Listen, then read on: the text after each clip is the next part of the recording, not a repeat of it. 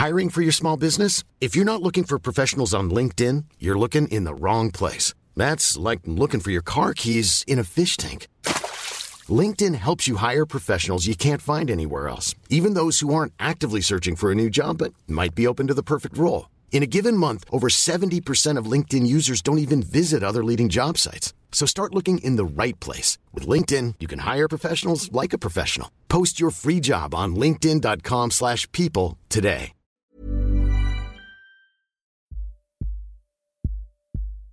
Ik denk dat we het hebben gehad over een BDSM-setting. En dat ik dat heel kinky zou vinden. En dat hij ehm, heel, een heel dominant kerel was. Ik denk dat ik hem aan het uitdagen was met... Dat zou je toch niet bij me durven. Eh, me zo vastpakken dat ik geen kant op kan. En hij komt naar me toe gelopen en hij pakt die sjaal, trekt de sjaal van me af. En in één beweging trekt hij mijn armen achter mijn rug. Toen fluisterde hij in mijn oor. Zoiets? Mijn naam is Corine Kolen en dit is Schaduwliefde. Zo, Frederik. Zo, Corine. Hoe was jouw dag? Nou, ik kwam wel even met uh, piepende banden aangescheurd hier net bij de studio. het, was een, uh, het was een hele interessante dag voor mij. Ja? Ik, heb veel, ik heb vandaag een sessie voor mezelf gedaan vanochtend. Oh, Ehm, wat dan? Nou, het is altijd goed om dingen voor jezelf te blijven doen. En, en in dit werk wat ik doe, is het altijd goed om ook je eigen therapieën te blijven volgen. Dus maar bij een, eh, anderen bedoel je? Bij een andere, andere therapeut, Oh. bij een collega. En dat was weer heel inspirerend. Dus daar heb ik een hele hoop van geleerd. En toen begon mijn eigen praktijk eigenlijk vandaag. En dat waren allemaal relatietherapieën vandaag. Ja, en die laatste sessie was eigenlijk zo mooi dat ik het gewoon jammer vond dat ik hem eigenlijk moest beëindigen, omdat ik eh, hier moest zijn. Echt waar? Maar het eh, is ook weer heel fijn om hier te zijn. Ja, dat snap ik. Maar ik wil toch even weten waarom die zo mooi was. Ik hou er gewoon heel erg van als mensen eh, echt durven zakken in dat kwetsbare stuk. En eh, deze twee mensen deden dat allebei, maar vooral de man die hier vandaag aanwezig was. En dat vind ik van mannen toch op een of andere manier gebeurt dat minder snel. Hij, deze man zakte zo mooi in zijn gevoel. En ja, ik vond het echt prachtig. En het was ook daardoor een hele constructieve, eh, mooie sessie. Ja, dat is altijd fijn natuurlijk. Kun je omschrijven hoe ze de deur uitgingen? Hoopvol. Ja, Mooi. heel mooi. Oké, we gaan luisteren naar een heel mooi verhaal. Ik vond het heel erg bijzonder. Ook vanwege de wending die het halverwege neemt. Maar laten we gewoon gaan luisteren. Dat Gaan we is doen. beter dan wanneer ik alles verklap. Ik ben heel benieuwd. Schaduwliefde sponsor.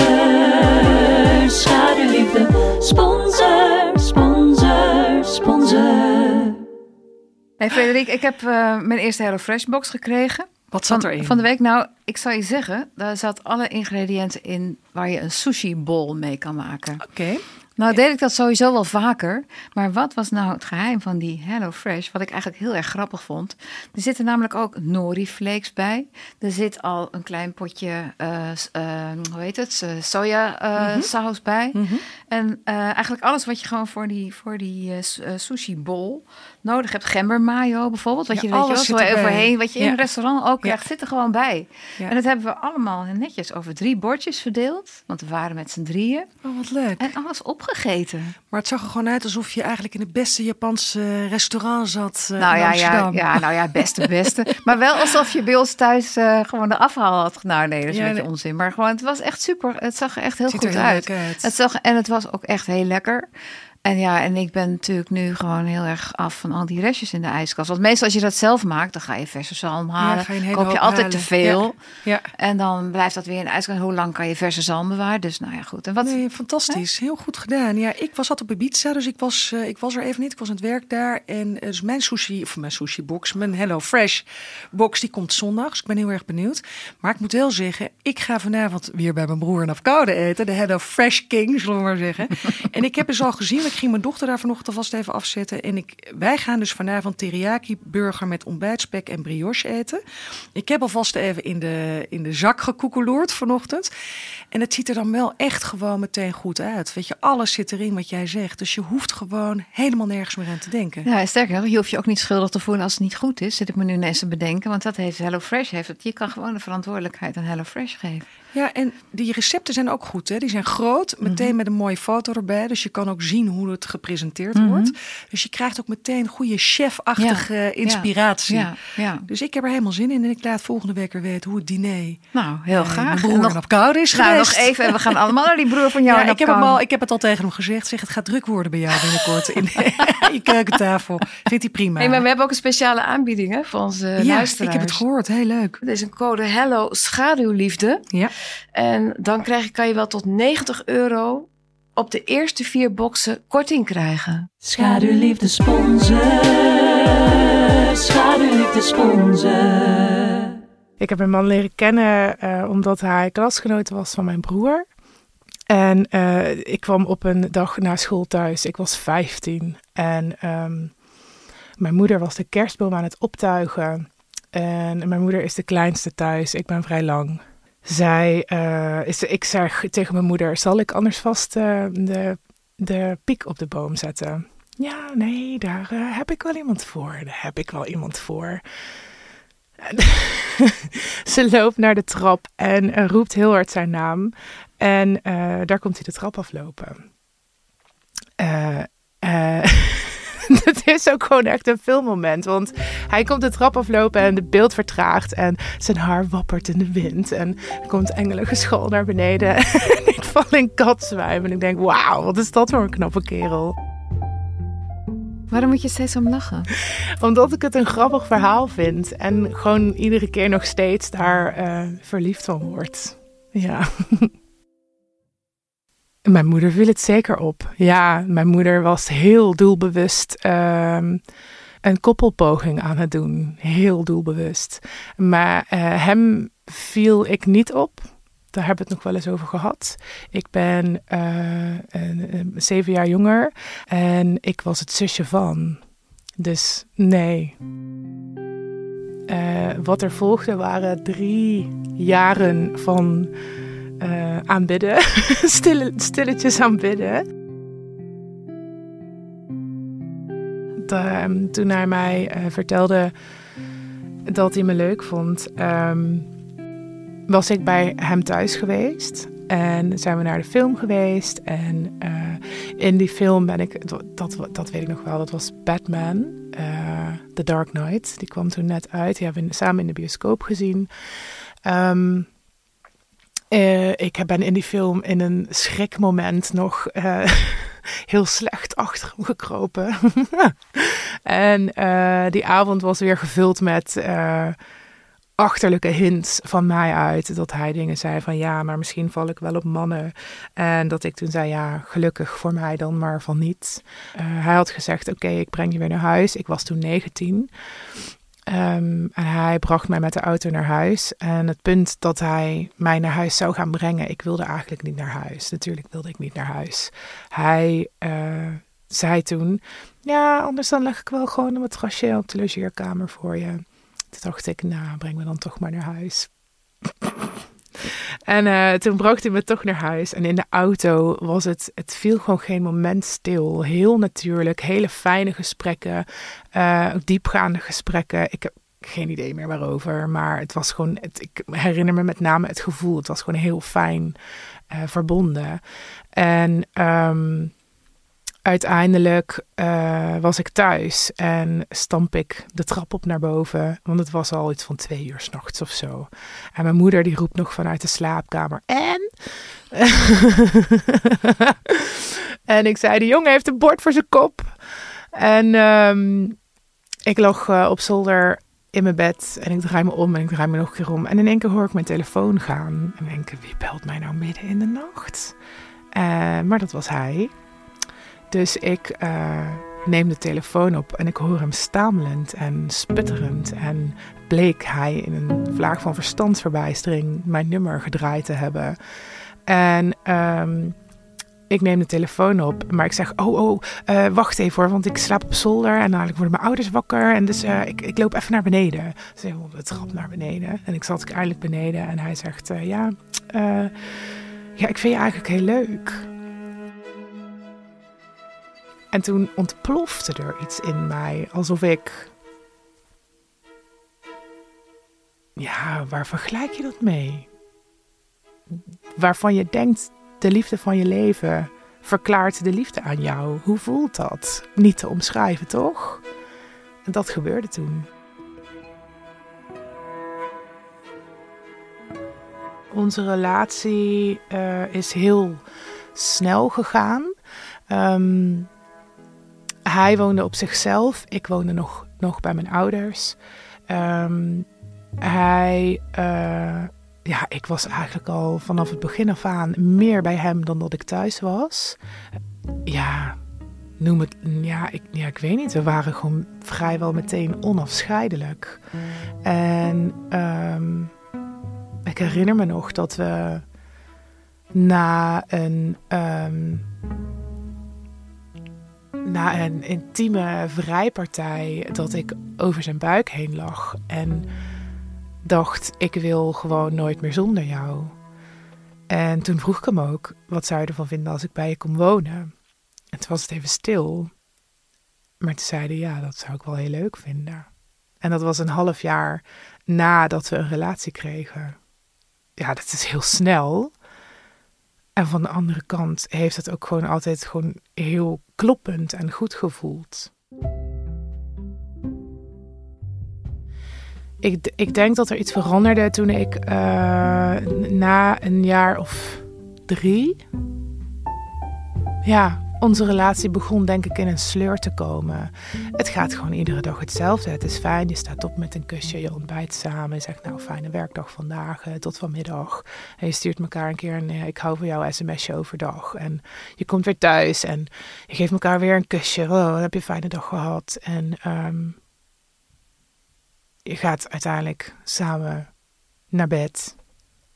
En de volgende dag is het weer opnieuw. Ik uh, ging toen naar een nieuwe school.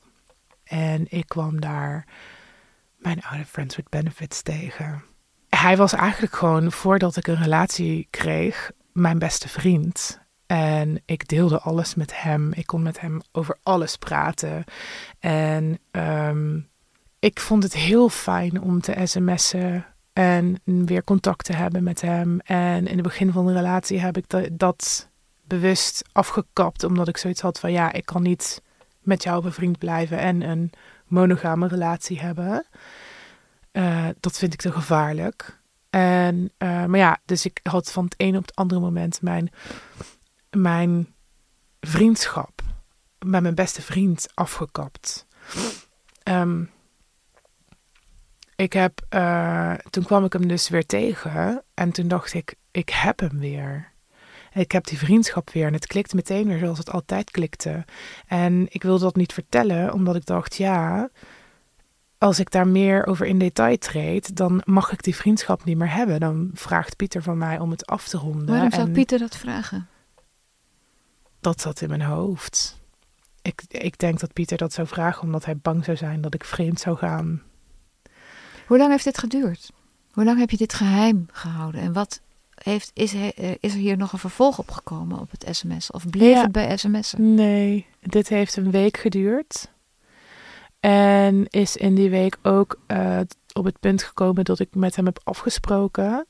En uh, toen was ik bij hem thuis en toen hebben we heel fijn gepraat en allemaal um, what could have been situaties besproken. En um, in die gesprekken werden we steeds intiemer en steeds stouter. Ik denk dat we het hebben gehad over een BDSM-setting. En dat ik dat heel kinky zou vinden. En dat hij um, um, heel, een heel dominant kerel was. Ik denk dat ik hem aan het uitdagen was met. Dat zou je toch niet bij me durven uh, me zo vastpakken dat ik geen kant op kan. En um, oh, ik had een sjaal om, ik herinner het me weer. En hij komt naar me toe gelopen en hij pakt die sjaal, trekt de sjaal van me af. En in één beweging trekt hij mijn armen achter mijn rug. En sta ik daar een beetje... En hij bindt met die sjaal mijn handen achter mijn rug en om mijn nek heen. En trekt me dan zo verder naar achter. Um, en toen fluisterde hij in mijn oor: Zoiets? Eh, ja, zoiets. En dat eh, liep uit in meer.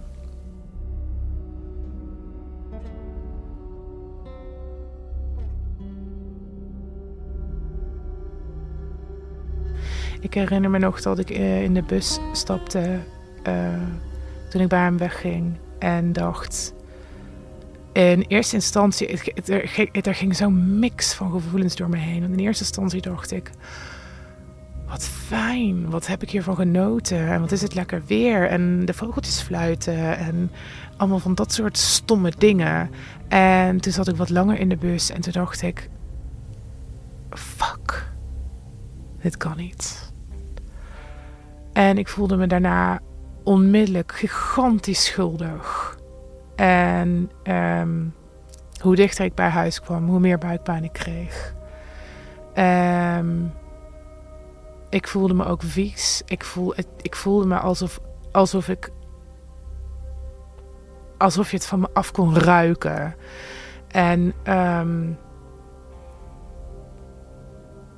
toen ik thuis kwam, ben ik onder de douche gesprongen. Heb ik mijn kleding meteen in de was gegooid. En de wasmachine ook meteen aangezet. Ehm, ik denk dat toen eh, Pieter thuis kwam, dat wij. ehm, dat ik geprobeerd heb om zo normaal mogelijk te doen. En ik denk ook niet dat hij op dat moment iets door had. Ehm, uiteindelijk zijn we toen gaan slapen. En de volgende ochtend. Ik, ik, kon gewoon niet. Het brandde in me en ik kon het gewoon niet voor me houden. Het voelde zo verkeerd om dat voor me te houden. En toen heb ik het opgebiecht. Mijn letterlijke tekst was: Ik ben gisteren vreemd gegaan.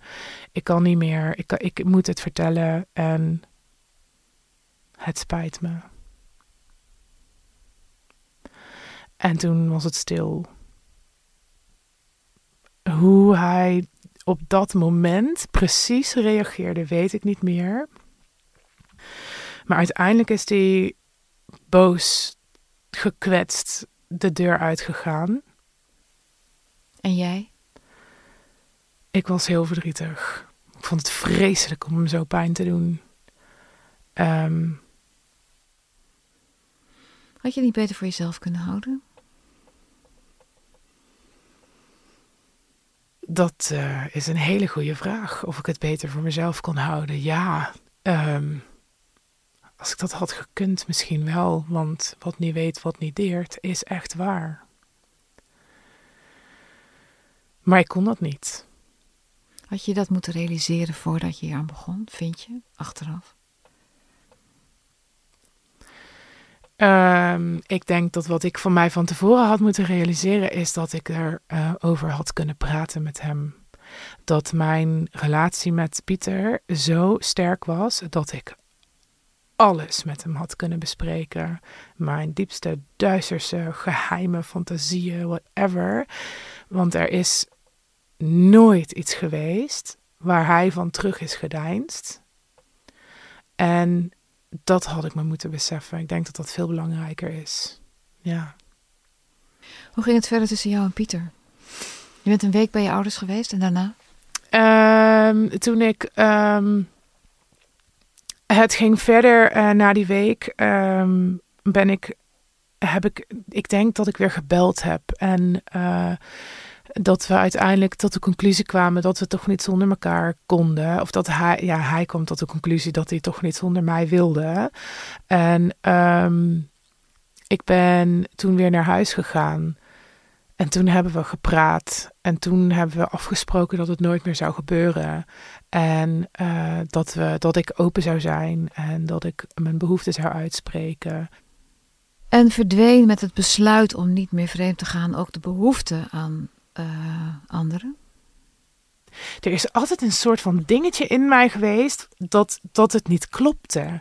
De, de, de suburban eh, heteronormatieve plaatje, dat, dat past niet bij mij. En toen kwam ik een meisje tegen en het klikte superleuk. En ik ben met haar in een discotheek geweest, eh, in een, op een feestje van Pan, als het je iets zegt. Pan is een organisatie ehm, voor LHBTQ-feestjes. En we stonden te zoenen in de discotheek. En toen dacht ik, dit ga ik niet vertellen. Dit hou ik voor mij. Maar tegelijkertijd was ik ook zo in de war van mijn gevoelens en hoe zit dat dan? En ik zag ineens ook een toekomst voor me met haar. En na een week daarmee rondgelopen te hebben, dacht ik, maar dit is niet wat ik kan. Ik kan dit niet voor, voor me houden. Ik kan dit niet voor Pieter verbergen. En toen ben ik daar ook mee. Toen heb ik het. Ik heb het toen opgeschreven. Um, in een brief. Omdat ik niet meer wist hoe, hoe ik het moest zeggen. En ik dacht, ja, dan schrijf ik het maar. hij is toen volgens mij naar zijn ouderlijk huis gegaan. Waar zijn zus met uh, haar vriend toen ook waren. En uh, hij kon heel goed praten met, uh, met mijn zwager. Um, um, in dat gesprek hebben ze het gehad over, ja, maar ja, als je, als je zoveel van haar houdt, waarom zou je dan weggaan? En daarin zijn, ja, heeft hij voor zichzelf op een rijtje gezet van, ja, wat, wat wil ik nou eigenlijk? En wat, waar ben ik nou eigenlijk boos om? En wat, wat kan er nog wel en wat kan er niet?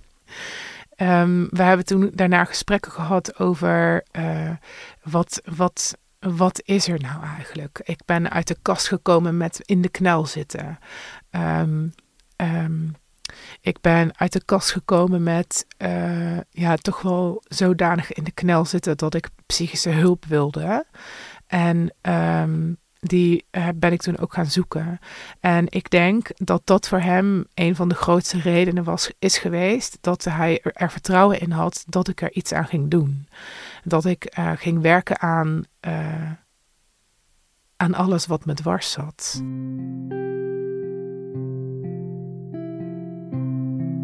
En ik denk dat er ook gesprekken kwamen als ja, maar ik, ik vind dat lijkt me ook wel leuk om met meer dan alleen jou het bed te delen.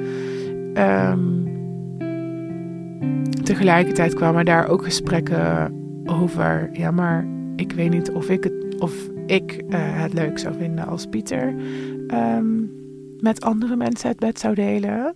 Ik voelde me zo fucking hypocriet. Maar um, het balletje is gaan rollen op dat moment.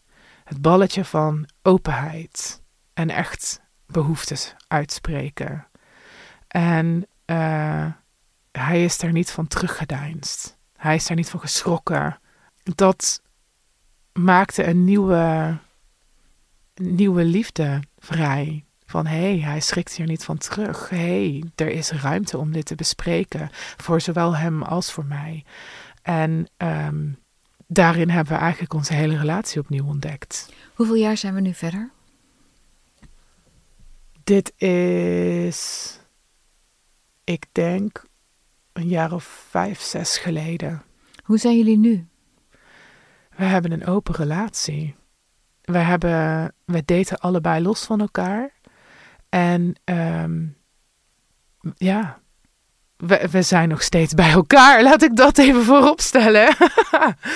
um, we zijn nog steeds bij elkaar. We zijn uh, door alle vuren heen gestapt en hebben daar iets nieuws en beters van gemaakt.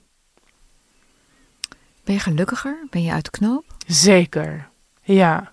Ik, heb, ik, ik zou niet. Ik, ik ben zo blij met hoe het nu is. En dat ik er bijna emotioneel van word. Um, ik ben niet heteronormatief, suburban, uh, normaal. Nee, niet dat maatschappelijk gewenste plaatje. Nee, ik ben uh, bi, en gelukkig en trots. En ook Poli en gelukkig en trots. Dankjewel. Alsjeblieft. nou, Frederik. Het is een uh, mooi verhaal. Nou ja, zeker. Want als iedereen zo zou zijn als Kim, dan was jij broodeloos. Want ze nou, heeft dat, helemaal... dat weet ik niet zeker. Maar voor haar en Pieter werkt het dus heel erg goed.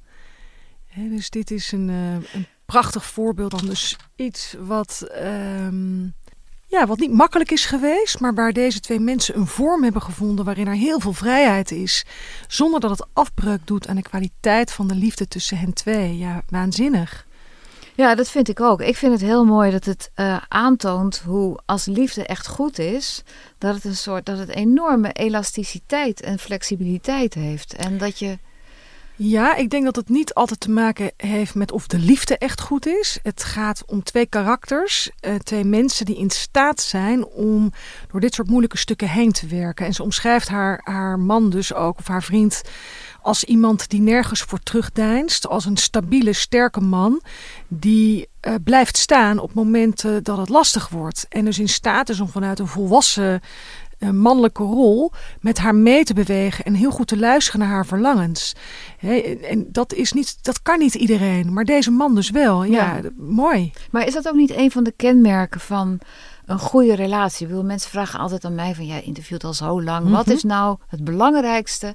En dan noem ik altijd als een van de dingen, dat is dat meebewegen. Dat je gewoon realiseert dat, dat degene met wie je bent nu niet dezelfde is als mm -hmm. tien jaar geleden. Ja.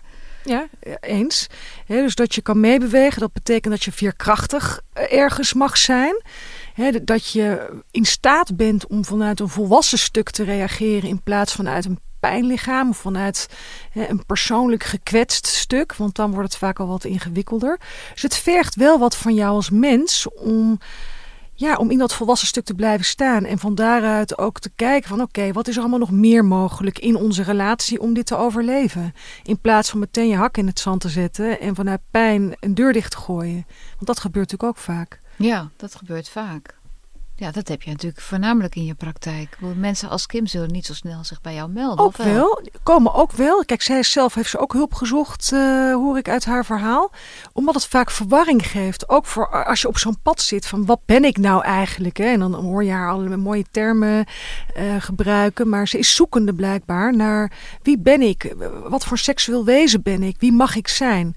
En als ik al die... Uh, plaatjes los zou laten, wat wil ik dan als mens? Ze is duidelijk op onderzoek uit, maar ze komt ook verwarring tegen in zichzelf. En schuldgevoelens en blokkades en die dan weer weggaan. En, hè, dus ze, ze, ze loopt een heel pad door voordat ze de vrijheid bereikt waar ze nu lijkt te zijn. Ja, heb jij een beeld bij hun relatie als je dit hoort? Nou, ik krijg er een, een, een heel stabiel beeld bij. Ze hebben al behoorlijk wat overleefd. En ze laten heel duidelijk zien dat ze in staat zijn om nieuwe vormen uit te proberen in hun relatie. En eh, Kim die sluit dus ook deze, dit verhaal ook af dat ze erg gelukkig is. Dus dat het voor hen ook uh, heel goed werkt. En dat ze heel blij is dat ze in vrijheid um, allerlei seksuele verbindingen aan mag gaan met mensen. Zonder dat het dus afbreuk doet aan de liefde voor Pieter. En dat ze dus ook heel gelukkig is in haar relatie. Werkt dit soort dingen eigenlijk alleen als Pieter zelf ook relaties aangaat met anderen? Goeie vraag. Weet ik niet.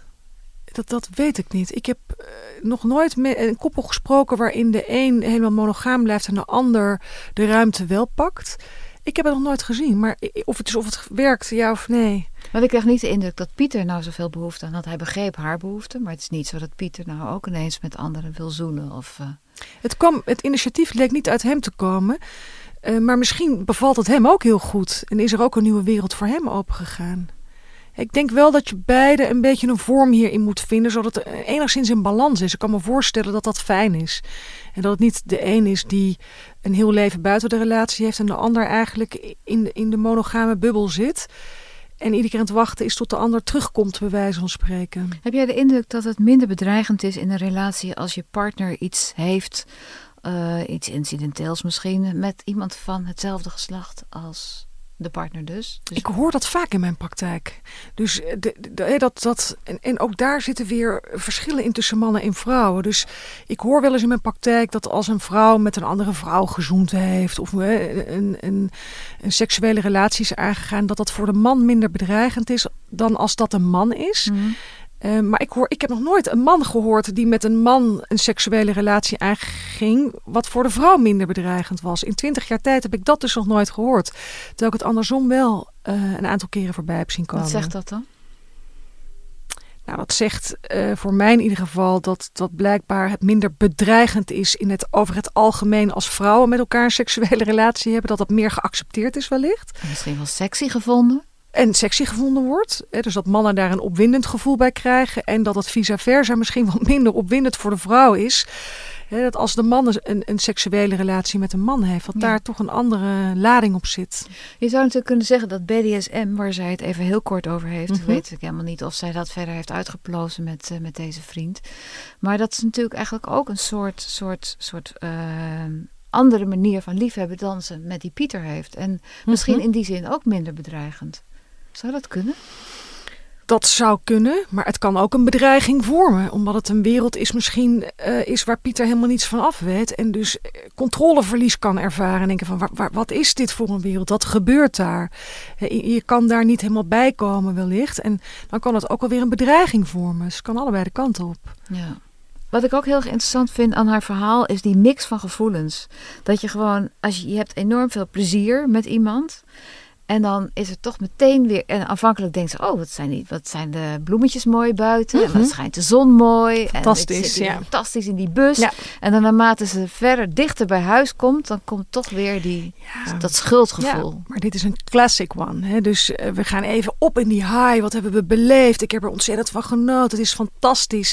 Er is wat innerlijke conflict. Enerzijds dus die ongelooflijke excitement kunnen ervaren.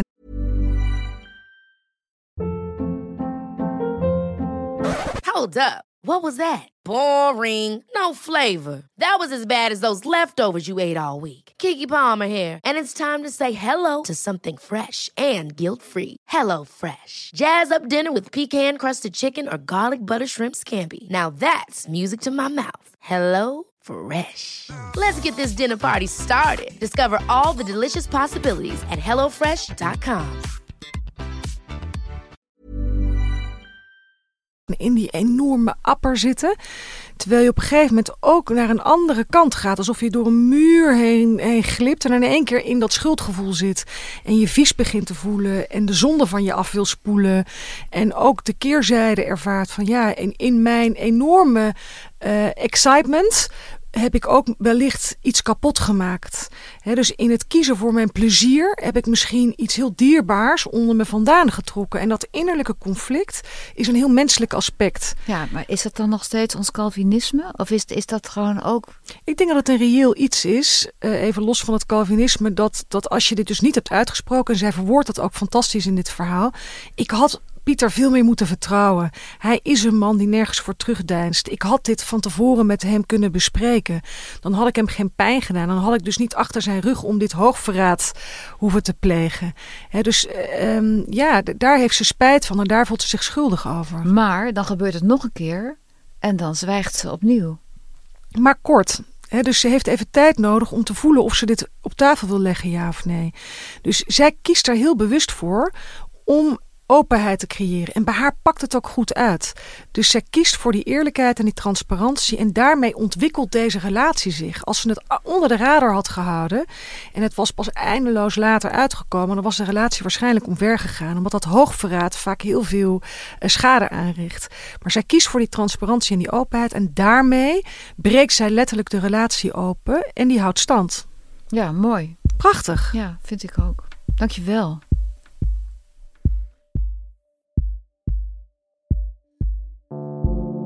Deze podcast werd gemaakt door Corine Kolen en Frederike Bikker. De redactie en productie is in handen van Sien Bonen. Montage is van Rosa van Toledo. Eindmontage is van Jeroen Sturing. Wil je reageren of heb je zelf een mooi verhaal? Heel graag. Mail ons dan naar schaduwliefdepodcast.gmail.com. En adverteren kan natuurlijk ook. Stuur voor meer informatie dan een mailtje naar adverteren@bienmedia.nl. En bien schrijf je B-I-E-N. Kijk voor alle informatie in de show notes.